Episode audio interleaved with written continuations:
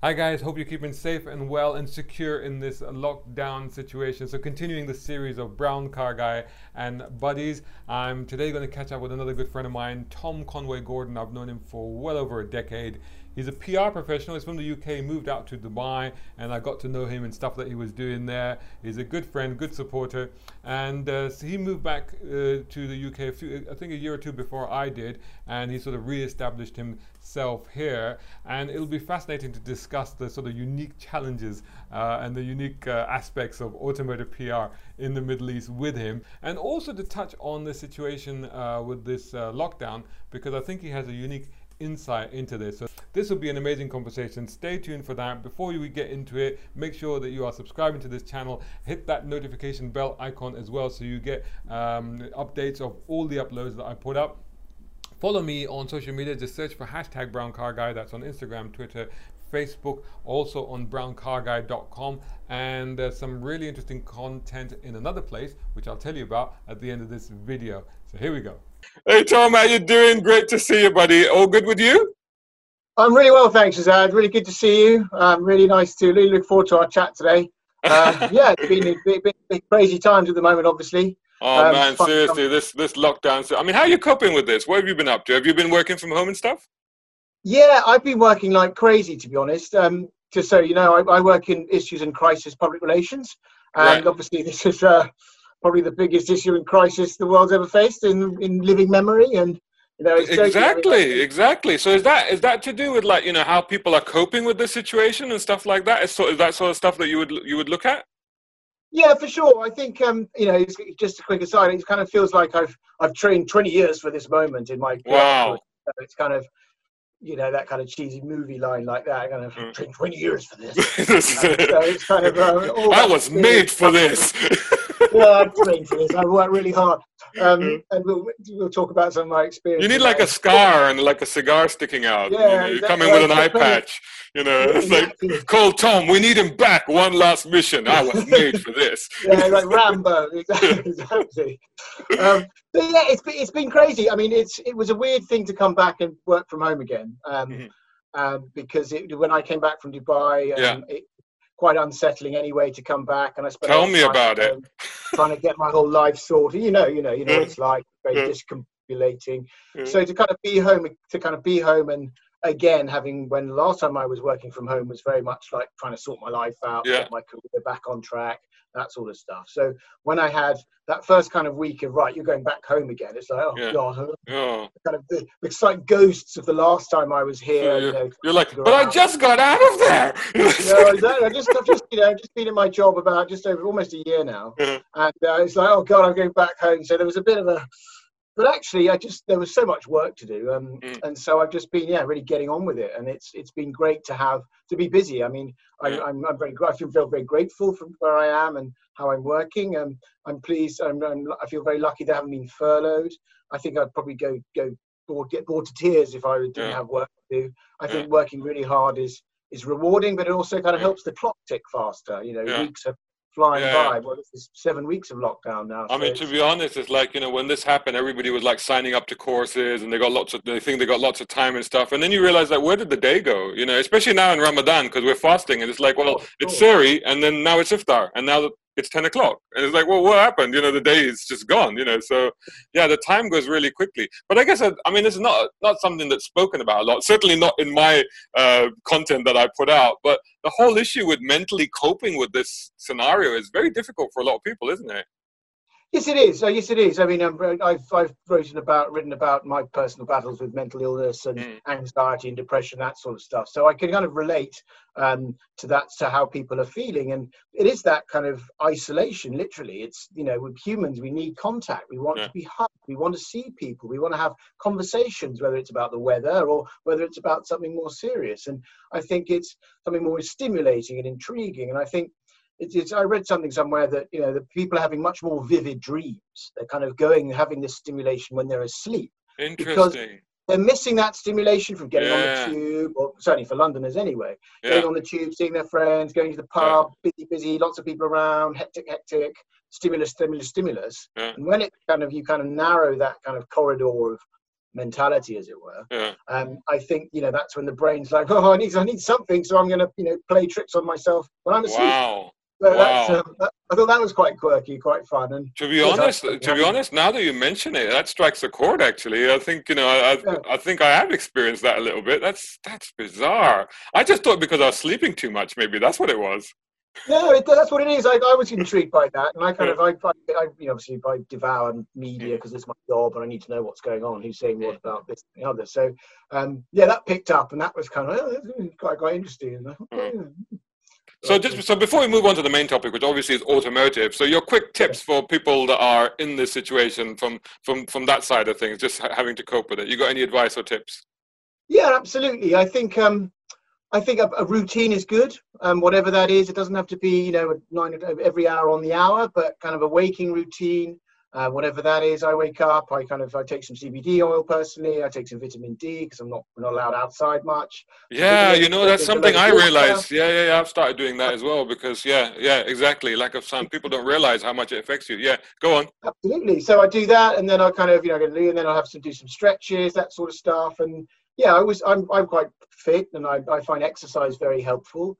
Um, try to have some structure to your day. I think that you know, just I mean, I write a to-do list every day, not just for the work I have to do, Mhm. but kind of like right, I'm going to set the intention. I'm going to make sure that at 6:30 I'm going to clock off work. I'm going to go into the garden or my bedroom and do a, a workout, whether that's just body weight, press ups, got some dumbbells. But I've been said I'm already looking forward to knowing what I'm going to do in the day. Yeah. So I try not to ever be that sort of like when you're a kid. I'm like, oh, I'm bored. I've got nothing to do. What should I do? I'm not inspired. I'm blah, blah, blah. Try and I, I find kind of putting activities in that are fun, Mhm. um, that I find rewarding, or it doesn't have to be as testing as right. I'm going to learn a course. Or I'm going to learn another new language, which is can be quite quite a big commitment, quite a big goal. But it's about on a day-to-day basis. I mean, I think that's it. On a day-to-day basis, take it as it comes. But having that little bit of foresight for what you're going to Yeah. do in that day. Um, you know, there might be some work you need to do. There might be a kind of boring task you've been procrastinating about. and It's been weeks now. It's like just get it done. Just go and say, right, today's the day I'm going to get it done, and then, oh, you feel so much better anyway because you've achieved Yeah. something. Yeah, Um, sense, I sense, sense, of, sense of purpose, sense of achievement, that sort of thing. Just giving yourself, you're just keeping your mind and your body occupied. Yeah, exactly. I think go Yeah. for. I think walking's absolutely essential. Yeah. We've been told half an hour. Get out and use it half an hour, Yeah. even if it's walking around the block five times. But get into nature, get into fresh air. Look up, look at the sky, look at the trees, Yeah. breathe in the air. It all sounds very simple and kind of new wave, whatever. But it's so important. You know, your body needs oxygen, your body needs stimulus, and all that sort of stuff. I find No. I find that's very good. And one, So- one final tip on that is, even if you do, I always, I always, first thing in the morning, I always make my bed. Um, Yes. I think there was a there, was- Yes. there was a Marine sergeant who said in one of his big speeches. Yes, yes, yes. That's right. the Yeah, yeah. important thing to do is make your bed, Yeah, and it really is. You kind of because even if you do nothing for the rest Yeah. of the day, you've done something. that's it. So, Yeah. um, Make your bed, make your bed, and get dressed. yeah, yeah, That's yeah. that's- exactly. that's the Put some thing. Yeah, exactly, exactly. showers. Yeah, exactly. No, no, that's really good advice. Little achievements. They don't, need, they don't need to be big things. They don't need Little- be, little- you know, little- little- find little- Ex- Little victories, little victories, keep you going. That's Little it, isn't it? exactly. Yeah. So you've touched on something there with the uh, with the environment and stuff now, and that's quite key. And it kind of I'm going to segue that into what we're going to be talking about, which obviously was, automotive. But you know, uh, last night me and the wife were looking out the back window and going, "My goodness, we're going to see stars!" You know, and we're like in northwest London, and to be able to do that is actually quite remarkable. But that's one of the key things. Like, so when I've been out for walks, and I'm like, "Wow." You know, the air tastes and smells different, you know, because of the, the lack of pollution. But on the other hand, that kind of sucks because we are car people, and and that's and that's where we come from. And we so where did we meet? We met in Dubai. When was that? The Camaro event that we met at, or was that Uh, before that? I think the first time we kind of looked upon each other and shook hands was at um, yeah the Chevrolet Camaro launch in Mhm. June 2009. 2009. Yeah, yeah. Yeah, wow. first week of June 2009. Yeah, So you so you were so you started off here. You were already in the uh, in the PR arena, um, and then you, you then you told me you were you were headhunted to Dubai. Yeah, very much so. I, I started my PR career about 20 years ago, kind of January 2000, and the whole new millennium, new Tom, new career, new life, all that sort of stuff. Um, and I cut my cut my teeth in kind of working with General Motors. Um, their finance arm, Vauxhall Finance in the UK, and their kind of their GMAC General Motors Acceptance Corporation, which bit the dust in 2008, but that was their finance arm. It was very much involved in the kind of leasing of cars, the finance of cars, so Vauxhall Finance, that sort of yeah. stuff, and then also kind of car supermarkets. Right, right. Um, that was a brand new thing in those times. So GM was kind of I was involved in everything but the metal, yeah. effectively. Um, so that, that gave me a kind of a, a rich experience about who but GM so, But, but so were you into cars at the time, or, or was that, or did you start getting into cars at that point? Because you said, no, you, I'd be, was, it, it's interesting. You just said everything but the metal, and there's like a tinge of frustration there. There, there was there was a yeah. bit of frustration there because I've, I've been a car guy. I mean, I've, since I was a kid. You know, I used to to walk around the street when I was six, seven, and go, "Oh, that's a Renault Five. Oh, that's yeah. a Ford Cortina." Oh, you know, I've always loved cars. I'm one of those, those sort of people. So so when I started my career and kind of always hoping to get into that kind of play with the cars and mm-hmm. the car PR or drive them or whatever, um, but that, that was close enough. That kind of yeah. finance arm, yeah, it was frustrating. It wasn't kind of, it was so close, but not quite there. And oh, yeah. you can yeah, smell the new car smell, but you're not allowed in it. so um, you're like, can I, will park the car. I'll just park it. It's fine. Just give me the keys. I'll just park it. It's fine. Yeah, you know? just, just, but yeah, we, we, we kind of sold the finance for them. But but the, the, the, thing that kind of kept me going through there, I mean, A, I was eager to learn. I was only I was yeah. 22 or something. I was yeah. a kid, didn't know anything. Um, was the fact that we could get all the car magazines in and subscribe yeah. to them. Yeah. Because that was I had to read those, and that was you know I need to know what's you know we wanted Vauxhall Finance to get into these. Yeah, magazines. yeah but, you know, for for our younger viewers, car magazines are those paper things with covers and backs yeah, on yeah, them, and they have they have pictures, they have pictures and text in them. they they used to be very popular back in the day. I know that they're not a thing anymore. yeah. Yeah, you had kind of more flimsy ones. You had ones that yeah. came out every week. More yeah. kind of thicker ones. I know, I know. Glossy. I was, it's, it's quite tragic. I was, I was talking about this the other day um, with actually with with the with a with a previous guest, and I was just out of curiosity looking at figures for circulation figures for magazines. And I remember you take for example Top Gear in its heyday, and I think it was between half a million and three quarters of a million uh, monthly circulation. Yeah. You know, and now it's still a leading magazine, but now it's eighty thousand copies. It's like wow. Wow. Back in the day, it would have been shut down immediately for that, you know. That's incredible. Yeah. But yeah, that's a that's a whole different era. But just the excitement, I suppose. It's like when I used to go to motor shows, I used to like collect brochures. Of course, now I don't want to be weighed down yeah, at motor shows if I do go. Yeah, yeah. So so yeah. now so you found so you got your foot in the door and you were in in PR. I know we're not we're not gonna like go through every detailed step of of, of no, what no, you're doing, but the very unique experience of automotive PR in the Middle East. And I think this is something that we should talk a little bit about because, you know, I think a lot of people see the Middle East as like, well, that's a war zone or it's a backwater or, you know, it can't be very sophisticated out there. But I mean, you were in PR here and then you were in PR there. What what what did you find that that really struck out to you as either being quite well developed or not developed? Um, yeah, just I think just to go back to the headhunting, yeah, because I had that General Motors experience at the start, I got I had that. What that's what took me to Dubai, knowing yeah. GM. Yeah. Um, in terms of so, in terms of looking just to set the scene for the for your viewers, um, yeah. but in terms of the kind of PR side of things, it was it was very fast in Dubai. I mean, Dubai is a very fast market. Um, everyone's rushing. Everyone's everything. Yes, everyone's now, now, now, now, now. Yeah. Um, and so it was kind of. It took me a bit of time to adjust to the speed of that. Um, and certainly when I worked with GM, we had a very, very driven client. I worked at the agency. I worked mm. at the agency side, and I was parachuted in to kind of help the team out who were having a tough time, um, the end of the business, whatever. So, um, so we had a very demanding client, um, and so it kind of her standards were very high, and so trying to kind of bring a team up who are kind of being controlled to a certain extent by this client. Yeah um, and kind of protect them. They'd kind of lost their confidence, they had lost their leadership, that sort of stuff. So I found it, it was a very kind of fast start. It was very yeah. like, wow, okay, this isn't what you told me in the interview. This so wasn't quite li- literally jumping into the deep end uh, and learning learning to swim as you go, sort of thing. Absolutely, and I think yeah. you always want to do that in every job. But it was yeah. kind of like, really kind of like kind of there's deep, and then there's a kind of Mariana Trench deep, and it's like, whoa, it's really quite, quite deep. Um, so, um, but yeah, I think but it was what I liked about the kind of the variety of PR there was in the Middle East was that you had you had a very big team, yeah. a very big team on GM, a lot of personalities, a lot of kind of.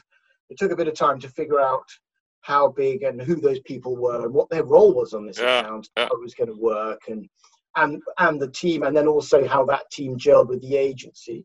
Um, the, the account at the time, General Motors, was a very big PR account, biggest in the region It is, yeah, Oh, it's massive, yeah. Paying a lot of money. They had a Yeah. big, huge amount of brands, Mhm. a lot of corporate, Ansius, Yeah. yeah. paying us a lot of money. And so to come in and kind of have to fix this problem quite quickly was, um, yeah, that was that was a kind of I would say a rude awakening, but it was Yeah. a, it was wow. Okay, welcome to Dubai. You gotta gotta get So, going. so when you when you say you know coming coming in and having to fix the problem, I mean, what exactly was the issue, if you're able to say? I think there was. I think, as I said, we had a very demanding, very kind of I won't say tough because that would be unfair, but demanding client who set very high standards, as you as one would. Yeah. you're paying a hefty five figures a Yeah. month US for this. You've got what you Yeah, expect. and, and and to put it into perspective for people, to put it into context, this is one of the biggest manufacturer dealer network in the region. You know, across several brands. You know, so it's not it's not just like you know one brand. It's like you know, uh, we we've got Chevrolet at the time. You had Hummer, and I see one just over your right shoulder there.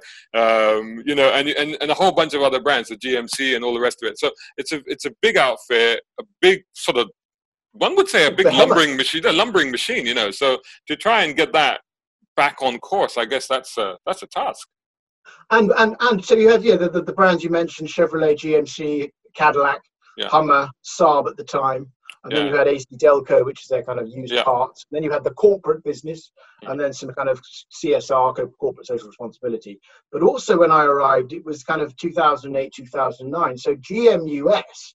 This was in a, having a big trouble of the big three going to the wall with Yeah. Ford and Chrysler. You had Yeah. the bailouts, you had the TARP funds.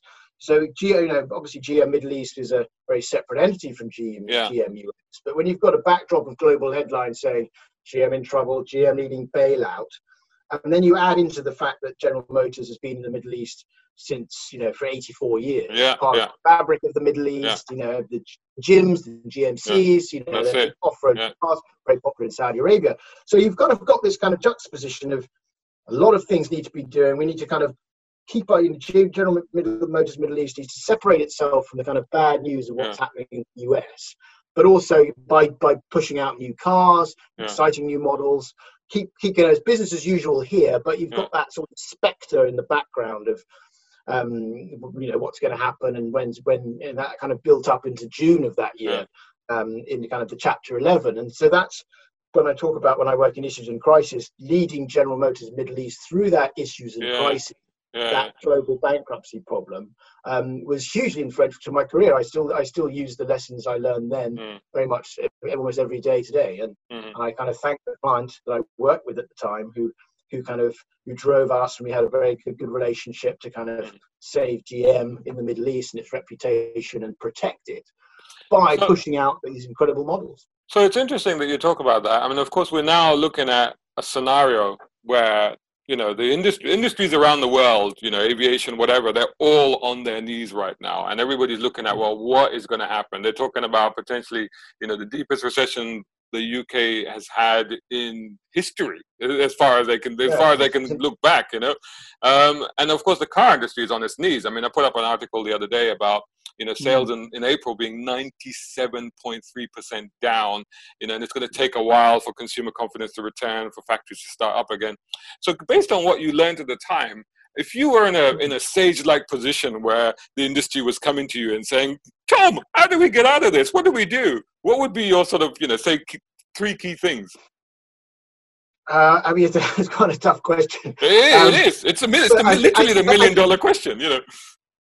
I, I, I think the car industry, as you've said, I mean, as you said, I mean, I work with consumer brands. I work with uh, Adidas, and uh, they're they're they're sort of ninety-seven percent down, ninety-five percent down. That's kind of commonplace across the world. No Yeah. one's there's no consumer confidence. No one's worried. No one's worried about where their money's going to come Yeah. from.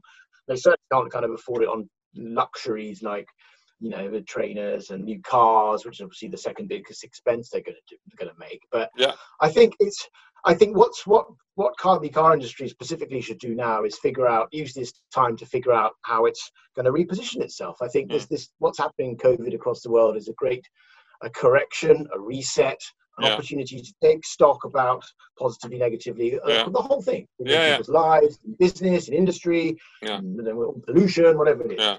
Um, and I think those those car, those brands that are now figuring out what the future looks like and really kind of looking at the data. I think you know their data is ubiquitous, really knowing their customer and what they want. And I think the car industry has I wouldn't say been lazy, but because it's because it's a very sexy industry. It's cool hmm. cars. We make cool stuff. Come and buy hmm. it. Yeah, cool. It's a new hmm. one. Come and get it. That's all. All that sort of kind of chips in the bank, as it were, are now gone. So I think um, and you know, and the expensive cars, and obviously the pollution question you yeah. talked about earlier. Is it is electric the only way forward? I think eventually yes, but yeah. for the petrol heads like you and I, we still want to hear the rumble of a V8, the yeah. of a you know V4 now. Um, it's still it's there's still a market for that very much so. So so let me let, so you said something there. Let me pull you up on that because you talked about our car is still cool, and I think one of the things that we're looking at now is an increasing interest because of this situation. I mean, they're talking about, and I keep quoting these figures in these interviews, but 48% of uh, people that use the uh, public transport are like, they don't want to use it again. 56% of people with licenses that didn't own a car now want to own a car. So suddenly there is this a renewed interest in cars, which on the one hand I'm like I'm quite excited about because I think that's a little bit of hope, you know, the reason for optimism there that actually people might start. You know, the car has been demonized for so long. You know, um, you know, and and maybe some some of that is going to be lifted off the car, and people are going to be like, no, cars are cool again. You think you think that's cars are the new black? I do. I got uh, yeah, I um. the new black. I, I, it reminds me. I, I love black. I, I post on my Instagram about any color so long as it's black. Whenever it is, isn't it? Yeah. What's the hashtag? Whenever, whenever I see a cool car, and that's why the, the H1's black. Yeah. Um, but our cars, I think I think what cars people are going to kind of seek solace in cars because it's protection. I'm not sitting next to a stranger. It might be coughing. You know, they're not yeah. they're isolating machines ultimately. Yeah. yeah. But what what certainly for London, I think that there are going to be. But you know, London can't cope with hundreds more cars. They're trying yeah. to kind of London's trying to move into more bicycles and cycling and that sort of stuff. But that's not to say that cars around the world aren't going to do that. I think. I think now's the opportunity between to kind of merge that desire for people to, to be safe in their mm-hmm. cars I'm not talking about if they crash into someone else. Yeah, yeah. You know, I'm isolated. Exactly. I'm in my bubble, um, and how that mixes with how they can, you know, how can they can use the car, how what the regulations are, how can they actually get around? Because if yeah. we all go into our cars, we're not going to go anywhere. We're just going yeah. to go to the end of the road and sit in traffic and That's like, well, yeah. do this, you know. Certainly in London anyway. And I think, but um, I think looking about the electric side of things, you, you, know, what struck me when I came back from Dubai was the amount of Priuses around, and they're electric. Oh yeah, yeah, yeah. All Uber drivers. They're all Ubers, yeah. yeah, they're all Uber drivers, and good, good for them. Um, yeah. But I think that you, I, you know, there are a lot of those around. So if you were to kind of triple, quadruple the amount of Uber yeah. drivers or electric cars flying around, it would just kind of clam up again. Sadly, I think it would. It would it's it's a it's a delicate balance as far as I see it between yeah people going to want to go into their cars but how can we how can they actually do that? How can they, are they going to be able yeah. to that's that's the um, tricky question that I think one of many many questions that are you know we're grappling with and that will need to be answered after we we come out of this. There was a survey I can't remember the exact number, but I think it was something like you know maybe maybe three or four percent. I'm, I'm, probably wrong. I'll put it on the screen later. But recently there was a survey saying that because there was a number of people who are looking forward to getting back into the cars and getting back to driving, and there was actually a figure. I think it was three percent of people actually looking forward to being stuck in traffic. I'm like, oh, wow. well, at least they're safe in car. Exactly. Who looks forward to that? But anyway, but let's move back to uh, Dubai. And you worked at GM, you worked at Mercedes, and you handled AMG. So from from so from from wanting to get your hands on the metal to getting a hold of some serious metal, then, right? Yeah yes, I mean that was the thing. That kind of the, the, the dream came true. Um, you know, the, the five-year-old boy was kind of dream suddenly kind of materialized. Um, yeah, we used to do. We used to kind of move to um, move moved agencies to look after Daimler Middle East and Levant, which is obviously which then became Mercedes-Benz passenger cars. Um, but yes, ultimately Mercedes-Benz. And when obviously I was licking my lips at that opportunity, I was I was going to be the account lead and um, really kind of like, yeah, well, we've got tick the Americans box now. Now, now we've got some real metal. Now yeah. playing with the Germans. Like, mm-hmm. um, and we used to do these um, the kind of the most popular most popular kind of event of the of the every year would be the AMG Performance Tour. That's at, uh, right. Yeah. Yeah. Abu Dhabi Yas Marina I've, Circuit. I've done a few of those. Yeah. Yes, I know. All thanks to me. yeah, I appreciate it. I appreciate it. Yeah. Um, but um, but it's yeah. So that was kind of like that was the sort of pinnacle, and you know you've got all the brand new AMG cars, the C63, the CLS, you you know the whole all of them kind of. Yeah. You know, got about 12k on the clock, if not less. So they're brand new, yeah. and yeah, we'd have 40 media, and they'd come in, and we would, you know, as, as PR, we would entertain them, and you know, sit in the cars. And then what was great about Mercedes Benz and what was great about the client, Frank and Ali and the, guys there, was that you know when you sat in a journalist with a car, you do two, three laps, they would yeah. drive, and then then you'd swap because yeah. it's important that as PR and we, we need to know what this feels yeah. like. We want to be part of the event. We've got to write this coverage, we've got to write the press, that sort of stuff. So that sort of like, right, here you go, you're going to swap around now. It's like, yeah. I get to drive this SLS AMG GT around yeah. Yas Marina circuit with the world's longest straight. It's like, yeah. oh. and that was work. Yeah, that that's work. That is, that is when you say like greatest job in the planet, isn't it? Is that sort of thing, you know? It really is. But but now we've now we've moved on to journalists, right? So I've got to ask you, all right, best and worst journalists. You don't have to name them, but come on. you had well, I remember when I interviewed with Mercedes, the client said that there was this one journalist who's um, one journalist who's really difficult, really a pain in the you know what, constantly griping and all this sort of stuff. And luckily, we never had any dealings with this man. He kind of, I think we kind of managed him out of the press right. altogether. Um, but I think there was some. I, I mean, I think there was a huge variety of guys. There was a lot of egos. Obviously, we had to kind of manage. Um, certainly the more kind of TV guys who were all yeah. about look at me, here I am, blah blah blah. Yeah. So that was, um, and because some of these people had reputations that preceded them. Yeah. Um, and you kind of you listen to the team as I talked about, had a yeah. big team, and they all knew these guys, and they know, oh, this guy behaves like this. If you don't do this for him, he's going to kick off. And know, I'm like, I'm not having any of this nonsense. I'm gonna I'm gonna get get to know them one on one and say where we got to, we got to know each other and and just kind of understand what their real needs are. Why are they kind of throwing their weight around? Oh, it's because he didn't get this, or why was why doesn't he work with that videographer? Oh, it's because that happened. Okay, now I understand. So it's all about kind of, as in all relationships, it's about understanding a people who people are, their character, but also what they really need from what can I give them that's going to make them feel good, going to make them look good, and going to make them do their job really well.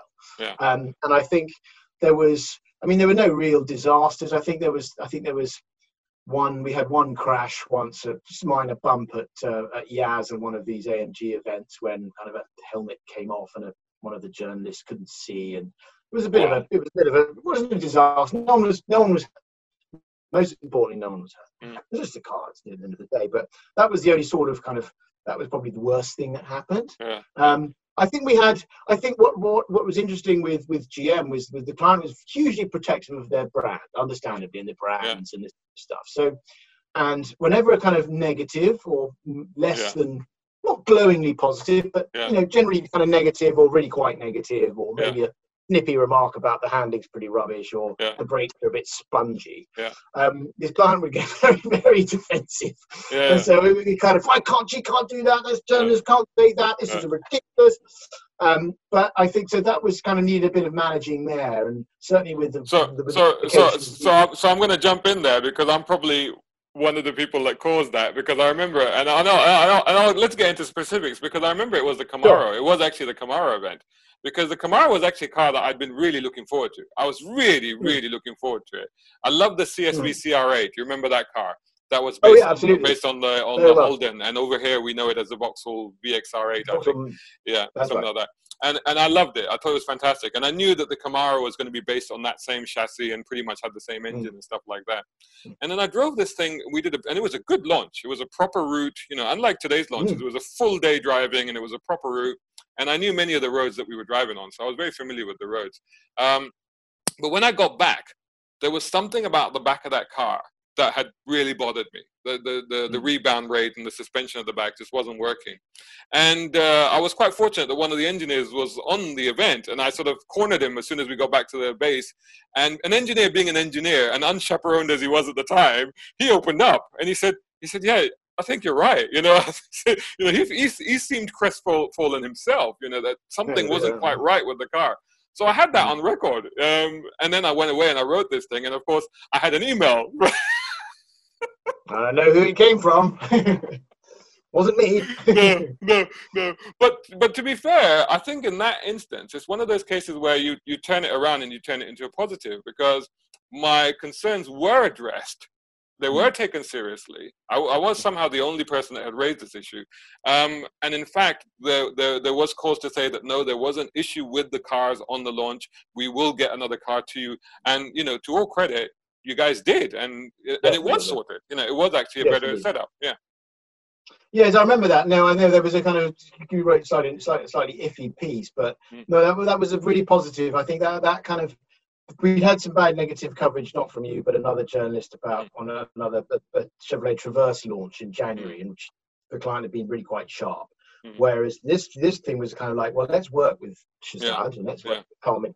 Let's okay, he's raised a flag rather than say, oh, you're talking rubbish, Shahzad. Well, you don't know anything about anything. Yeah. Let's kind of work together and turn that around. And I thought that was a that kind of showed a kind of change both in in the kind of the running of the account, but the kind of how the client and that sort of less prickly and more collaborative. And I, you know, I obviously it was me the go between between that. And yeah. I think from there on in we had um, very few issues. Oh, it reminds me, we had we had one issue where um, with a with a Cadillac CTS-V, which was a hugely powerful sedan, you know, not yeah. 63.4. I love that car. Miles yeah. an hour, yeah. yeah.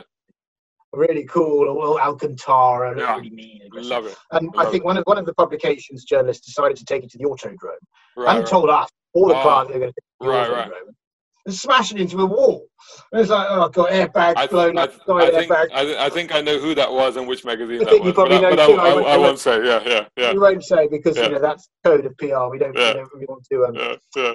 knife anyone. But there was a very, very tense meeting at uh, General Motors Middle East HQ between the journalist, the publisher, yeah. my client, obviously, and the kind of and the and the guy who was overseeing the whole test drive. Yeah. And it was a very sort of tense meeting. And I remember guy was pouring with sweat, going, "I'm really sorry about this." The publisher was so apologetic. Mm, don't want to stop my relationship with General Motors forever because I need you guys. Yeah, um, yeah it's quite funny. It is crazy. It's crazy. We, we, we, we, we are over our 30 minutes already. But before we go, we want to talk. I just want to touch on, you know, because we've talked about journalist there. And and by the way, I will just add, just to finish that story off, that after we had that thing with the Camaro, I actually had a really good until you know until I left Dubai, I had a fantastic relationship with uh, with General Motors. And I think what you said about because I've often been asked this question regarding PR is like, what's the most important thing in PR? Is it the press releases? Is it the car launches? Is it the gifts? Is it the goodie bags? And I've always said, no, it's the relationships. That's the most important thing. And, you know, we've had a great relationship over the years. And mm. I've also subsequently had a great relationship with GM. And that always helps. Mm. But just quickly, in terms of uh, the, the scope of media, because of course, nowadays, we're not just talking journalists, we're talking influencers and other media and lifestyle media.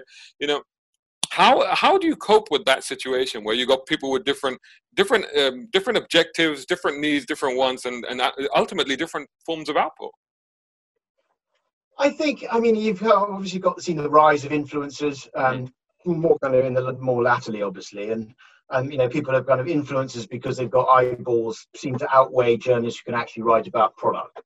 Um, and I think that balance has been kind of skewed a bit too much. Of yeah. it's just everyone's got to see it. Everyone's got to see it rather than yeah. actually what are they going to see? What do they really know about this? Yeah, and I think that journalism um, is that that skill to be able to write about a car and how it performs based yeah. on having done that for 10 5 15 20 years whatever yeah. um, i think that really holds really holds value and i think it's vital that you know we talked about magazines all collapsing and yeah. all this sort of stuff but yeah but people want to read good stories they want to read proper copy um, in this you know this era of fake news and all this nonsense people want to you know, motoring journalists are experts. They're going to know how to describe what the burble of the sounds like versus mm. mm. this car versus that car, or yeah. what it feels like, and yeah. make you kind of because they know that's what yeah. they do. Whereas influencers kind of make it look cool. It's all very on the facade, and I think that's right. I think that journalism will never die, and certainly in the automotive space, because petrol heads want to read about what petrol heads have to say about things. Yeah. And just because we're not able to go on these amazing launches or drive yeah. these incredible new cars, um, we want to feel like we can. Yeah. And that's why journalists are so so vital in that sense. Yeah. You want to scroll through Instagram and look at pictures of cool cars that yeah. know, pictures like I take of oh here's a you know black car yeah. here. Great, do that. Hashtag cool cars. Yeah. You've got all the content in the world. Um, but if you're looking for someone, a real kind of expert who really writes about cars and the story to kind of it kind of nourishes the kind of my automotive soul in the same sort of way I'm sure it does yours. Yeah. No, that's really good. I think you know what? That's perfect. That's a great way to end this because that's that's a, that's a note of optimism at the end of this. This has been absolutely fantastic, uh, Tom. This has been a great conversation. It's I think there's a lot of not only fascinating stuff in there, but quite useful and helpful stuff in there as well. So yeah, brilliant. Thanks so much for doing this, and we'll do this, my pleasure. Let's, let's, do this again soon. I'd love to. Great to see you. Thank you very much for the opportunity. Take and, uh, care. Take care, buddy. All right. All bye. Bye now. Whoa, that was a great conversation. Didn't I say that there would be some insightful information? In fact, there was some life coaching in there. Wasn't that fantastic? And of course, a unique uh, insight, a first hand insight into the uh, mechanism of PR uh, internationally, in fact, not just in the Middle East. And of course, I owned up to uh, occasionally throwing a cog or two into the works myself. But anyway, that was a fun conversation. Let me know what you thought of that in the comments below. Let me know if you managed to catch some of the other conversations and what you think of those. Um, and who else maybe you'd like me me to talk to and what else you'd like to see on this channel. Whilst you're doing that, make sure you subscribe uh, to this uh, YouTube channel, like, comment, share, get other people to subscribe as well. Follow me on social media. Search for hashtag Brown Car Guy on Instagram, Twitter, Facebook, and of course, uh, subscribe to browncarguy.com. And uh, whilst you're at it, if you're enjoying this content and you're enjoying these videos, please consider supporting me on patreon.com forward slash Shahzad Sheikh. I'll put the link below, and there you'll also find some very exclusive piece of content that is basically my sort of parody sequel of the original Cannonball Run movie. It's uh, a lot of fun. I hope you enjoy it. Let me know what you thought of it if you get a chance. If not, please just continue to like, share, um, and comment on these on this and other content that I'm producing. That's much appreciated. Thanks so much for watching, and see you again soon.